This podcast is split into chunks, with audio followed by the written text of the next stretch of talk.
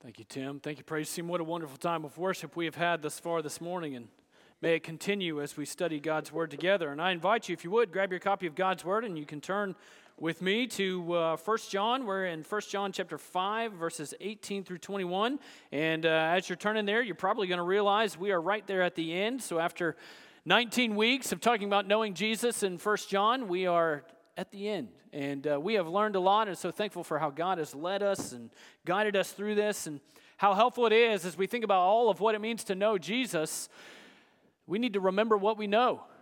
We have learned a lot as we have walked through First John. We have seen the faithfulness of Christ. We've seen the wonders of who he is and the glory of his name, the glory of what he's done. We've seen the, the wonders of his finished work in the cross and the resurrection. We've seen the wonders of his ongoing work as our great high priest. We've seen the ways in which he has worked in our hearts to unite us ever closer together. We've seen the ways in which he has called us to not only follow him in obedience, but seeing the love of Christ lived out in our lives as well. We have seen how he has united us by his spirit in his in his word by the truth that he has revealed and that in Christ we are born again, we have the assurance of the forgiveness of our sin, and we have confidence to go before Him with all of our needs and all of our requests, including one another. What a gift we have in knowing Jesus as Savior and Lord.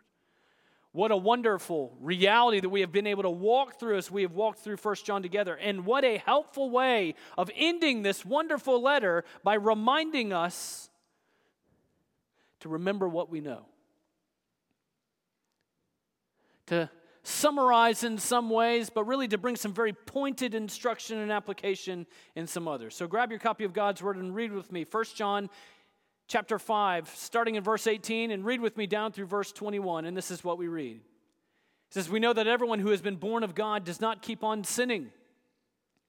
But he who was born of God protects him, and the evil one does not touch him.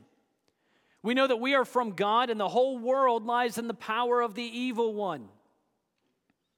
And we know that the Son of God has come and has given us understanding so that we may know him who is true. And we are in him who is true, in his Son, Jesus Christ. He is the true God and eternal life. Little children, keep yourselves from idols. Let's pray together. Heavenly Father, lift our eyes to you together.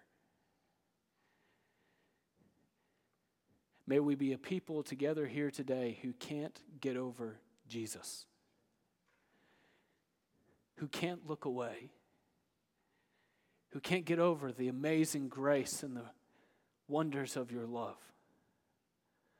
Father, astound us yet again to remember what we know in Christ and Father, for the person or the people who are here who have never known Jesus as Savior and Lord, Father, that they would come away having walked into this room not knowing Christ. Father, may they leave this place knowing Jesus Christ as Savior and Lord. God, in all things, in every way, be honored and be glorified as we seek to walk with you in your word now. Lord, we ask for you to do immeasurably more than we can, we can even ask or think in Jesus' name we pray together. Amen. As we come to this passage, and really we see where we are in the end of the book of First John, and we've talked about so much, we even summarized to a large degree. It helps even in looking at verses 18 and 19 and thinking about remembering what we know about ourselves as believers.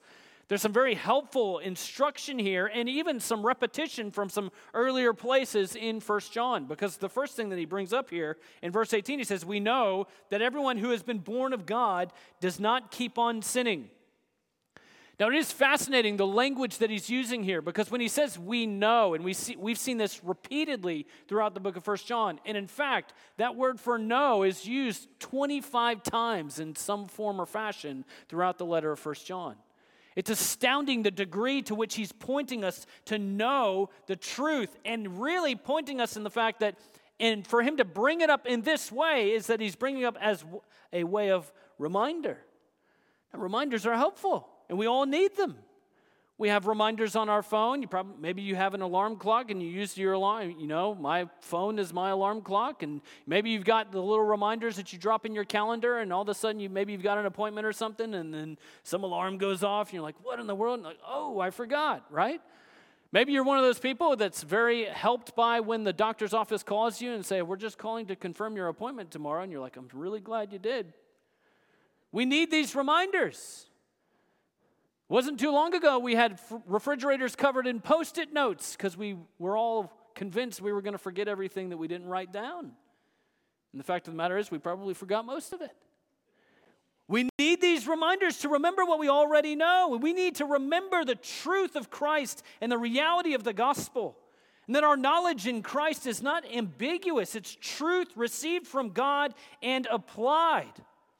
So that in the face of all of the unknowns in life, and there are many, in the face of all of that, we have confidence in Christ and the assurance that we have Him, no matter what else may come. We know that everyone who has been born of God does not keep on sinning.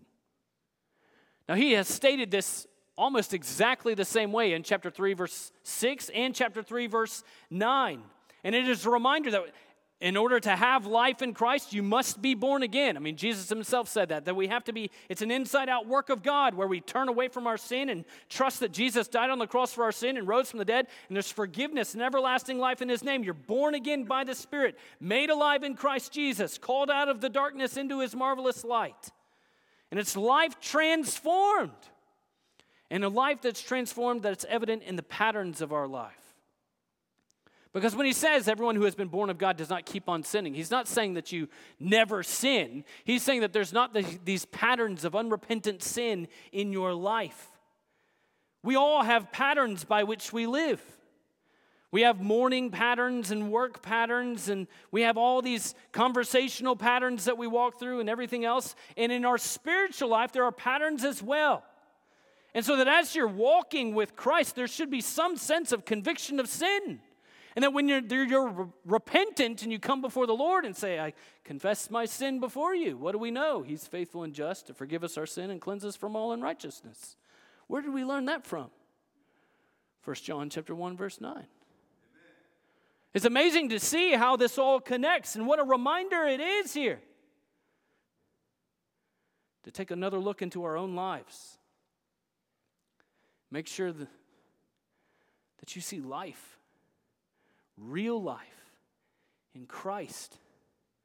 That you're not building your identity around some form of sin pattern and you're not just sort of trying to get God to forgive what you know is wrong, but you're trusting in Him to remove what you know is wrong so that you can walk in what is right in Him. Remember what you know that Jesus changed us changed us in heart, changed us in mind, changed us in desire, that you long for His Word, you long for worship, and that you know that even when you fall on your face, you know the goodness and grace of God, that you can cry out from there and say, Lord, forgive me. And He does. Remember what you know. And remember what we know about ourselves as believers. But notice he doesn't just stop there. He goes on to say, But he who is born of God protects him, and the evil one does not touch him. And in reading the rest of this verse, you may be thinking, well, what is he talking about? And as you might imagine, people sort of scatter all over the place. But it's very important that you can dial into some of the very specific words that are used here because it, this could be interpreted as he who is born of God in reference to Jesus protects him. And by, in an overarching scheme, that is true. But the word that's used here of as he who was born of God is not making reference to Christ, it's making reference to another born again believer. And within the context of where we find ourselves in First John, you remember even last week in talking about if you, anyone sees his brother committing a sin not leading to death, he shall ask, and God will give him life. So the picture here is that we're not pursuing sin, we're walking with God and serving one another. And that and, and the whole idea of protection is keeping and guarding, keeping an eye on. And so it's not saying that you keep your own salvation, but you're bringing one another back to the Lord. It's just like what Jude, verse 21 says keep yourselves in the love of God. He's not saying you do that in an ultimate sense, but there should be some sort of action and desire to do that very thing. That's how God works in the life of the church as a body of believers. We're rallying around the wonderful keeping power of God Himself with concern for one another. And so that we take up the whole armor of God and we go to God for one another. We, we see where there are patterns of wrong doctrine in the hearts and lives of one another, and we take up enough time and enough concern to say, Let me walk with you through this. Let's unpack this a little more. Let's see what this really has to say. Because, in an ultimate sense, any sense of the way in which we can guard one another ultimately leads back to leading people to Christ, pointing them back to Him. Look to Jesus, the author and finisher of our faith. Look to the one who is our keeper and our helper.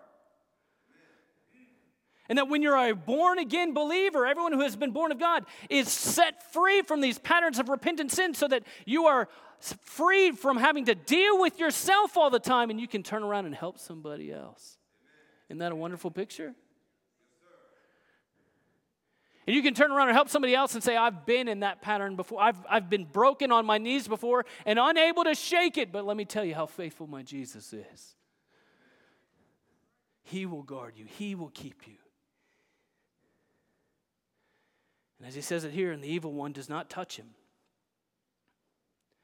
Now we know good and well that Satan loves to tempt, to destroy, to devour.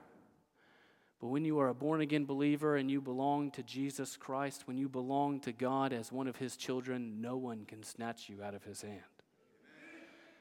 Spiritually speaking, you are absolutely secure in Christ. He cannot touch you in the sense of lay hold of you or lay claim to you. No one loses their salvation if you genuinely have it. When you are born again in Christ, you have the confidence of what Jesus said concerning his own role as shepherd that no one can snatch them out of my hand. Remember what we know here, brothers and sisters. He keeps us. See, many of us may be going through spring cleaning this time of year if you haven't already, right? Summer cleaning. You get to where it's like, okay, we're sort of between holidays enough. Maybe you went through and you got out uh, the, uh, the 4th of July decorations and then digging all that stuff out of wherever it is that you keep it. You realize there's a lot of junk down here. I got to do something about all this stuff. And maybe it's like, okay, we got a little extra free time, so we're going to work on this. And so you start to sort things out. And all those things that you keep, you remember why you keep them? Why, why do I keep that old ratty t shirt that I got from a thrift store 20 years ago? That you, it's red, but you can almost see through it now. Why is that? Because it's personal. There's a personal connection to it. We call things keepsakes because there's this personal attachment to it. And we may not be able to explain it to anyone else, but it matters to you because it's personal. Isn't it wonderful to think that that's how Jesus looks at us? Despite all the reasons we've given him to throw us out the door, he keeps us. He holds us fast. This is our Jesus. Remember what we know about who he is and that we belong to him and who we are as believers. Remember his enduring grace and his love as a born again believer and the victory that's found in him. Because we know, as it says in verse 19, we know that we are from God. It's good to know who, you who you come from. We all like to trace down our ancestry, right? And you, you, know, you maybe you've done the little blood work thing. I haven't done that. Um, maybe you have. Maybe you've done the, you know, trace it back ancestry.com. Maybe you've just looked through old family Bibles and have been amazed at, you know, seeing the lineage of things and tracking people here, there, and everywhere. It's fun to know because uh, eventually you get to a place where it's like, this makes a lot of sense. This explains some of the strangeness about me, right? Maybe your spouse or your children are looking at you and be like, Yep, I saw that one coming. Maybe when you get together for family gatherings, maybe when you gather together on July 4th and you're around family member, the family members that you don't necessarily see all the time, they're like, you sound just like your grandfather. Maybe you never even met him. You look just like your uncle. We like to know about these striking family resemblances, don't we? how much more so should that be the case spiritually? We know that we are from God born again by the Spirit of God, having this discernible and evident family likeness in the sense of love and holiness and truth and obedience. And that we remember what we know and we, we, we remember that we are from Him and that even while we're living as pilgrims and exiles in this land and in this world, we live with hope. We're from Him who said, I am the resurrection and the life. We look forward to the day that the glory that is beyond our imagination. And so that we can fix our eyes on Jesus now, knowing who we are, knowing that it's to Him that we ultimately belong, and we can open our eyes and face reality and say, There's hope. Even though we recognize the fact of what the rest of this verse says when it says, And the whole world lies in the power of the evil one. See, in knowing who we are in Christ, we can face reality with confidence. The whole world lies in the power of the evil one. Now, this is consistent with the usage throughout the letter of First John. The unbelieving realm where people do not know Christ as Savior and Lord. The whole world, as he has used it repeatedly, where Jesus is not known, it lies in the power of the evil one. Satan himself who is a usurper, who is a pretender, who is not ultimately in control, but who is exerting his influence and his power for this time. Who seeks to tempt and to sway. And he's not that red suited caricature that you see in medieval art or in the cartoons that your, chi- your children or maybe your grandchildren watch. He disguises himself as an angel of light. It looks like it's right and it looks like it's true. And it's wrong. And you look around and it's like there's so many delusions in the darkness. As he delights in destruction, there are illustrations all over the place. Now we could we could look specifically, we could say, look around in, in the world where, where state sponsored persecution and it's just driving people into the ground. Where they're pursuing our brothers and sisters in Christ to put them to the death simply for gathering under the banner of Jesus Christ or for mentioning his name whatsoever. But see, our own society has been testifying to delusions in the darkness, at least for the past month, as we have celebrated as a society Pride Month. Now, we certainly as a church have not celebrated that. For one, we don't celebrate pride at all in any form. Pride itself is a sin, pride itself is rooted in Satan himself. Let alone the fact of pride in all the ways in which it's been displayed in the distortions of family and marriage and sexuality and gender and all these. You know, you could see all the new, even in, within the past week in marches where people were wearing shirts that say Satan loves us. Where people are, are running all over the place with shirts on that say, Not today, Jesus, as if they're pushing back on him, chanting together and saying, We're coming for your children. We're not talking about far flung places around the world, we're talking about here.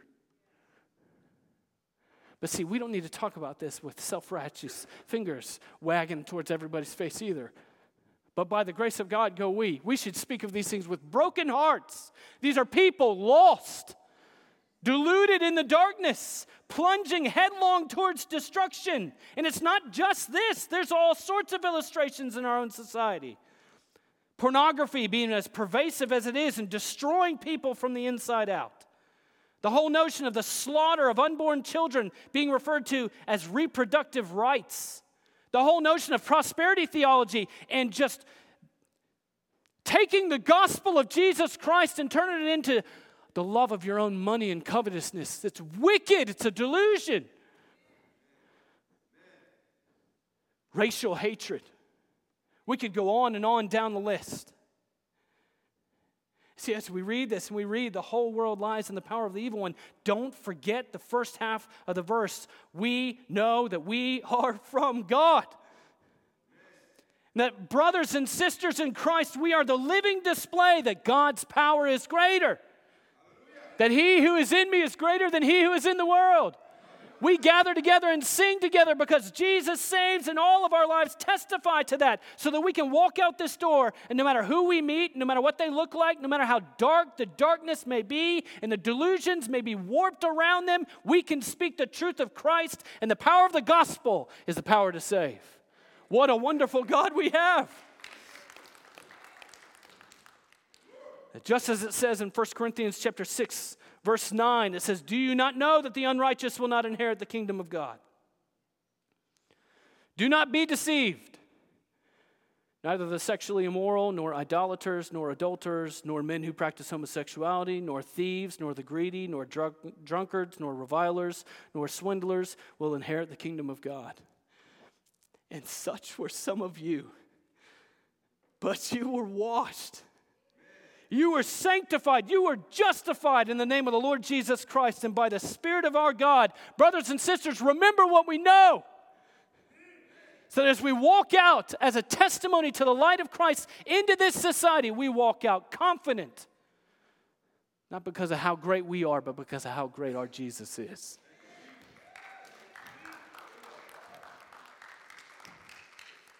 Remember what we know about ourselves as believers, but that, that's not the only thing he says here.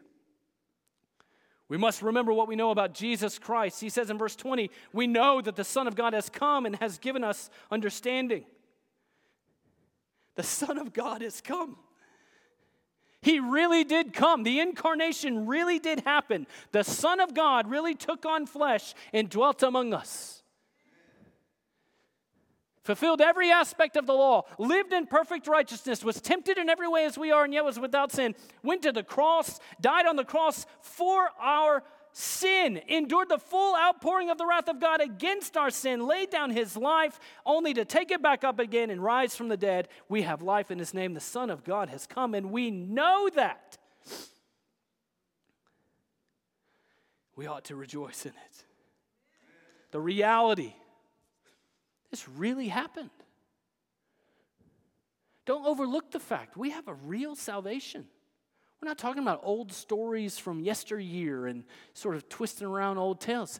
Jesus really has come. What hope we have in the reality of the gospel. The Son of God has come. I mean, we look back historically, and there's so many prominent figures that have come and gone, and we have learned a lot from them. We think about where we are on the calendar and in a couple of days, right? My children, unfortunately, are going to have to endure the annual reading of the Declaration of the Independence in our own house, right? I have it in a little scroll, and I roll the thing out, and I read it in my worst British accent. We've learned a lot. Very thankful for how God has provided, but there's no one more important than Jesus. We can think along with the old song when we've been there 10,000 years, bright shining as the sun. We've no less days to sing his praise than when we've first begun because we'll never tire of him. His glory never ends. He came amid this messy, smelly, broken, sorrowful, sinful world, and He's given redemption and reconciliation in Him. He, remember, who came for you on a saving mission to save us by His grace. The Son of God has come. And so we're not waiting for somebody else. He's sufficient all by Himself. And not only has He come, but He's given us understanding. That He who gives life is He who gives what we need for sustained life. Understanding of who He is his glory and His grace and His goodness and His kindness and His character. It's a reminder here, even as we read this, that our faith is an informed faith. Sound doctrine rooted in Christ Jesus, rooted in the way in which it is articulated and revealed in His Word. That we're not looking for other sources. We're, we're sufficiently satisfied with the source that He has given us. and behold him and see clearly. Behold, he who is the light, because there's a big difference in trying to make sense out of what's going on around you when the lights are on. So when you hear the noise in the darkness, you think, what is that? Is somebody in here? What's that sound? What's the first thing that you do? Turn the lights on. Maybe you get your phone out and you try to get the flashlight to come on. I don't know. We need light. He who is the light has given us understanding so that we can see things as they really are. Jesus has done this. Not only that we would understand and see our need for him, but we would see his provision and be reminded of his power to reconcile us to himself so that we would have hope, we would have comfort, we would have care, and we would turn around and proclaim the excellencies of the one who called us out of darkness and into his marvelous light. Remember, what we know. Jesus has done this. We have an informed faith. And it's like the more we learn, the more amazed we get. And the more amazed we get, the more confident we are. And the more confident we are, the more we want to know and walk with Him and know Him, which is exactly what He says in the rest of the verse. He says, so that we may know Him who is true, and we are in Him who is true in His Son, Jesus Christ. And that our understanding is more than just this sort of transition of facts or this transfer of information. We are knowing Him. He is true. He is the truth. He is truth incarnate. He is true to His word. He is true to His promise. He's the true bread. He's the true vine. He is the true light. He is truth Himself. And that we are not only do we know Him who is true, we are in Him who is true. In the sense of belonging and identity. It's funny, we, we ask people trying to figure out their sort of identity or how they think of themselves. We'll ask a question, maybe you, you haven't heard in, in a while since you were maybe in school. What are you into, right? What are you tying your identity to? How much more so in Christ? We're in Him. Our identity is in Him. So we're covered by His grace and covered by His righteousness, clothed in Him, clothed in His glorious kindness. We belong to Him. And just to be clear who we're talking about, we're in Him who is true. Who is that? His Son, Jesus Christ. The Son of God, the Savior. He who is our salvation, He who is the Messiah. Remember who we know. There's no one better. The only way we're ever going to be satisfied and content is to look to He who has already come, and He who is revealed, and He who is true. And who is that? His Son, Jesus Christ. Amen. Our identity should never be wrapped up in trying to be true to ourselves. Our identity must be wrapped up in He who is the truth. And there's a big difference. And just to be clear of the glory of Jesus, and speaking of his son, Jesus Christ, the next thing he says is, He is the true God and eternal life. Who's He here? Jesus. He is the true God. I don't know how much more clear you could get than that. He, Jesus, is the true God. Amid the litany of falsehoods that are around us, we need Him who is true. And in Christ, if you know Jesus as Savior and Lord, you have Him. Actual help and actual hope and actual grace and actual salvation. And though everybody else in your life may have thrown you away, there's actual love in Jesus Christ. The true God who came to save you, who sustains you and teaches you, who is the good shepherd, who handles, handles our own reality with his own glorious might. He is true God and he is eternal life. He gives, he gives out of who he is. You remember how Jesus described this in his prayer in John chapter 17, verse 3? He says, And this is eternal life. Of course, all of our ears perk up that they know you, the only true God, and Jesus Christ, whom you have sent. That's eternal life. Knowing Him. Which means if you know him right now, you're walking in eternal life. What a wonderful reality that is. That this is living, so to speak, as we would use that phrase. The surpassing worth of knowing Christ Jesus as Lord. Rejoicing and walking in it. Nothing compares to knowing He who is the wonderful counselor and almighty God, everlasting Father, Prince of Peace. Live knowing Him. And see, we have these wonderful reminders here because there's such a human tendency to flitter away in triviality and to be devoted to things that just don't matter at all. We are being reminded here as brothers and sisters in Christ. Remember how amazing it is to know Him. Maybe you've put your Bible away for a while and it's gathering dust in the corner and you've been trying to figure out everything that's going on in the news. It's not going to it's not going to give you any hope to read or watch one more news story, but I can tell you if you open up the Gospel of John, you're going to find something you need. We can get so lost in the trap of social media, and it really is. It's not bad. There's wonderful ways to stay connected with one another, but you can spend hours just tri- walking through triviality. What'd you eat for breakfast? What, what's your dog doing today? What's your dog eating today? What's your dog doing at the vet? Over and over and over again.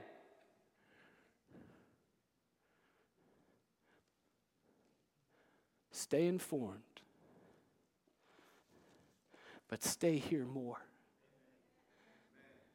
Remember what we know.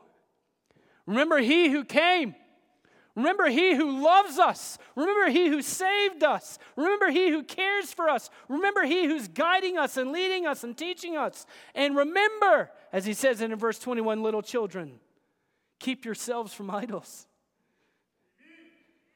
He uses the same word here that He's used six times in First John.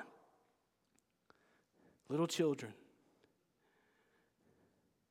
precious little ones that belong to Jesus, precious little ones that are children of the Father through faith in Jesus Christ the Son. Little children, remember who you are. Keep yourselves from idols. Because when you know the truth, you don't delight in what is fake. When you've had a Chick fil A chicken sandwich, you can wait a day for another one even though you might shed a tear on a Sunday while you're driving by.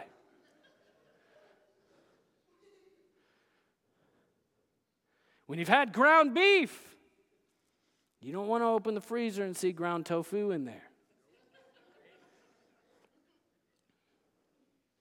When you've tasted and seen that the Lord is good, the wonders of knowing Jesus when you've known his love and his grace and his light and his truth, when his, the Spirit has convicted you and opened your eyes to see the glory of Christ, nothing and no one else even comes close. Keep yourselves from idols. Don't flirt with them. Don't play with them. Idols of sex and money and identity and self, and idols of tradition and nostalgia, where all it is is we just long for the good old days instead of praying, Your kingdom come, Your will be done idols shaped out of distortions of truth, where we shape everything to our own convenience, and somehow we wind up with a God who seems to always agree with us. Keep yourselves from idols. Walk in the truth and enjoy knowing Him. Remember what we know. Boast in Christ. Know Jesus. There are so many fakes out there.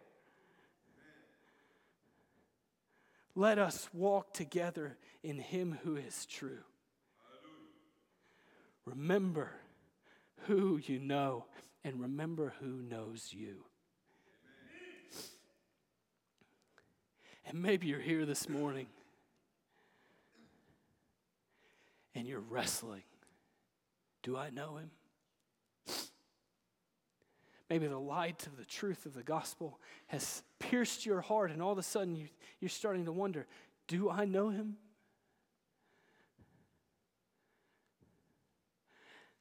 with tears coming down your face, with the conviction of sin in your heart that is a work of the Holy Spirit, lift your eyes to Jesus. Don't look in the mirror, look to Him. Look to the Son of God who has come, who came in the flesh, who was tempted in every way as we are, and yet was without sin, who went to the cross and died there for you, who endured the punishment against the sin that, that you have committed, the sin that you have done, that isolated you from the holy God. He has said, I will take the punishment. I will take the, the curse. I will endure it for you in your place. And He has provided Himself as the sacrifice of our redemption and rescue. And when you turn away from your sin and you turn to Jesus Christ in faith, you can know that you are reconciled to God the Father through faith in Jesus Christ, crucified and resurrected. Do you know Him? I'm not asking if you can repeat the facts. I'm asking, do you know him? Make sure that you have come to him today and respond with repentance and faith. Let us remember what we know. And for some of us in here, let's know for the first time. However, the Spirit leads, respond. Let's pray. Heavenly Father, we thank you for your word. God, you are so good. You have taught us so much. You have given us understanding, just as you have said. Father, we pray for times of wonderful, refreshing remembrance now. That you would stir in the heart of every believer and, Father, remind them of the moment of their salvation. Remind them of the, the wonders of your steadfast love. Remind them of the ways in which you have carried them and cared for them and helped them and sustained them. Father, just bring those things to mind that we may worship in spirit and truth. And Father, we pray right now that for the people who don't know you, for whom as they try to draw forth a memory, there's nothing but an echo of emptiness. In that moment, Father, may they lift their eyes and cry out, Lord, have mercy upon me, a sinner. And Father, fill their life with your love.